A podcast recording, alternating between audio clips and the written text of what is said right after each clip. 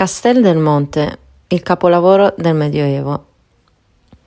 Correva il XIII secolo e l'allora imperatore del Sacro Romano Impero, Federico II di Svezia, soprannominato Stupor Mundi per la sua vastissima cultura, commissionò la costruzione di un castello che sarebbe passato alla storia come simbolo dell'architettura medievale. Situato sul punto più alto dell'altopiano delle Murge occidentali, Castel del Monte domina l'immaginario simbolico e culturale pugliese avvolto in magia e mistero. Da vedere a Castel del Monte. Arrivando di fronte al castello, non ci si stupisce del fatto che l'edificio sia stato inserito tra i monumenti del patrimonio dell'umanità UNESCO nel 1996.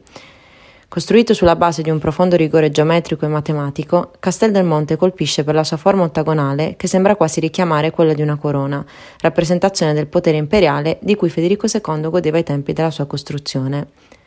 Durante la visita è impossibile non rimanere impressionati dall'enorme differenza con la maggior parte dei castelli medievali. Nessun muro di cinta o fossato sembra essere mai stato costruito per proteggerlo.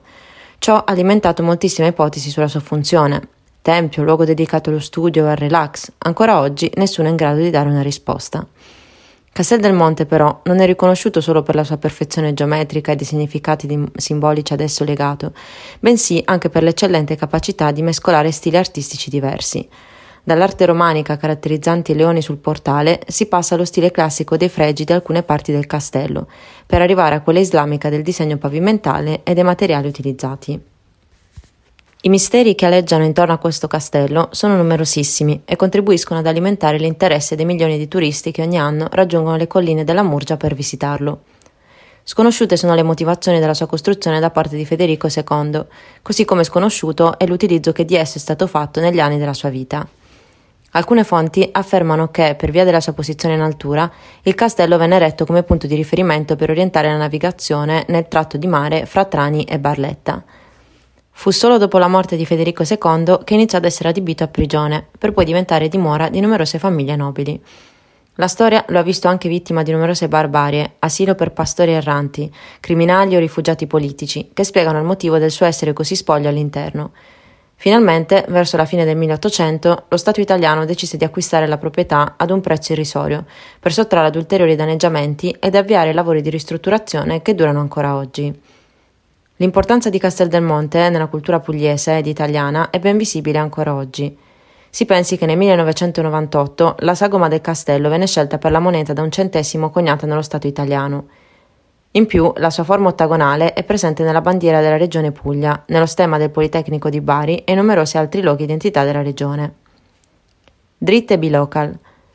Per beneficiare appieno della visita, pedalate tra le strade della Murgia che si estende ai piedi del castello. La Murgia è un altopiano carsico di circa 4.000 km² e ricco di varietà di piante e animali inimmaginabili.